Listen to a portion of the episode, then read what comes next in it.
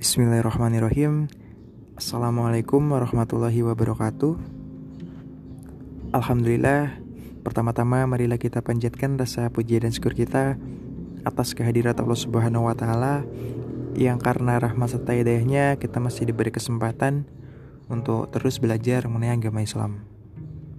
Kedua kalinya salawat serta salam Semoga tetap tercurah limpahkan Kepada Nabi Muhammad SAW yang telah membawa kita dari zaman kegelapan menuju zaman yang terang benderang yakni agama Islam.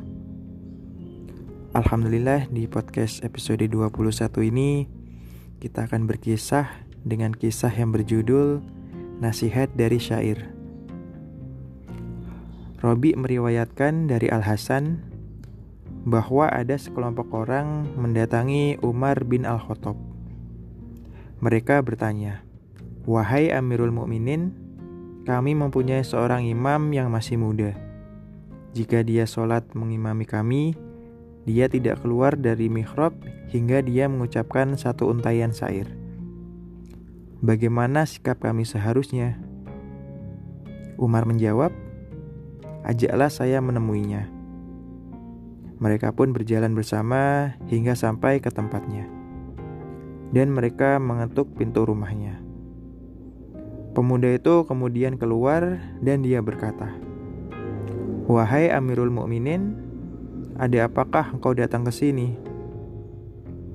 Umar menjawab, "Saya mendengar berita yang tidak baik tentang dirimu, dan saya ingin bertanya langsung kepada dirimu."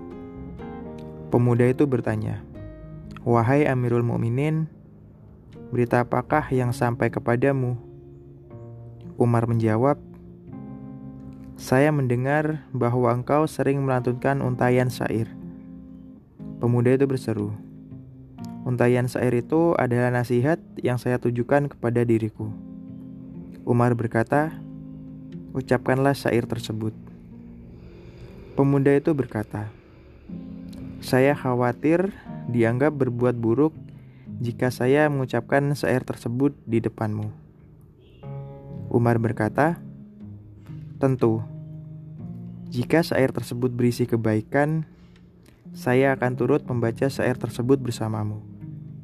Sementara jika buruk, saya akan cegah dirimu membacanya. Pemuda itu mengangguk, kemudian dia melantunkan syairnya. Syairnya berbunyi seperti ini. Setiap kali saya memarahi hati ini, dia kembali ke kesenangan yang membuatku lelah. Saya tak lihat zaman, kecuali dia dalam kelalaian, serta leha-leha yang menggelincirkanku. Hai rekan yang buruk, berapa lama bayi ini terus bermain? Sementara masa muda telah datang dan berjalan. Sebelum saya mewujudkan suatu prestasi, apa yang menantiku setelahnya hanya kefanaan. Uban membatasi gerakku. Buruk sekali nafsu ini.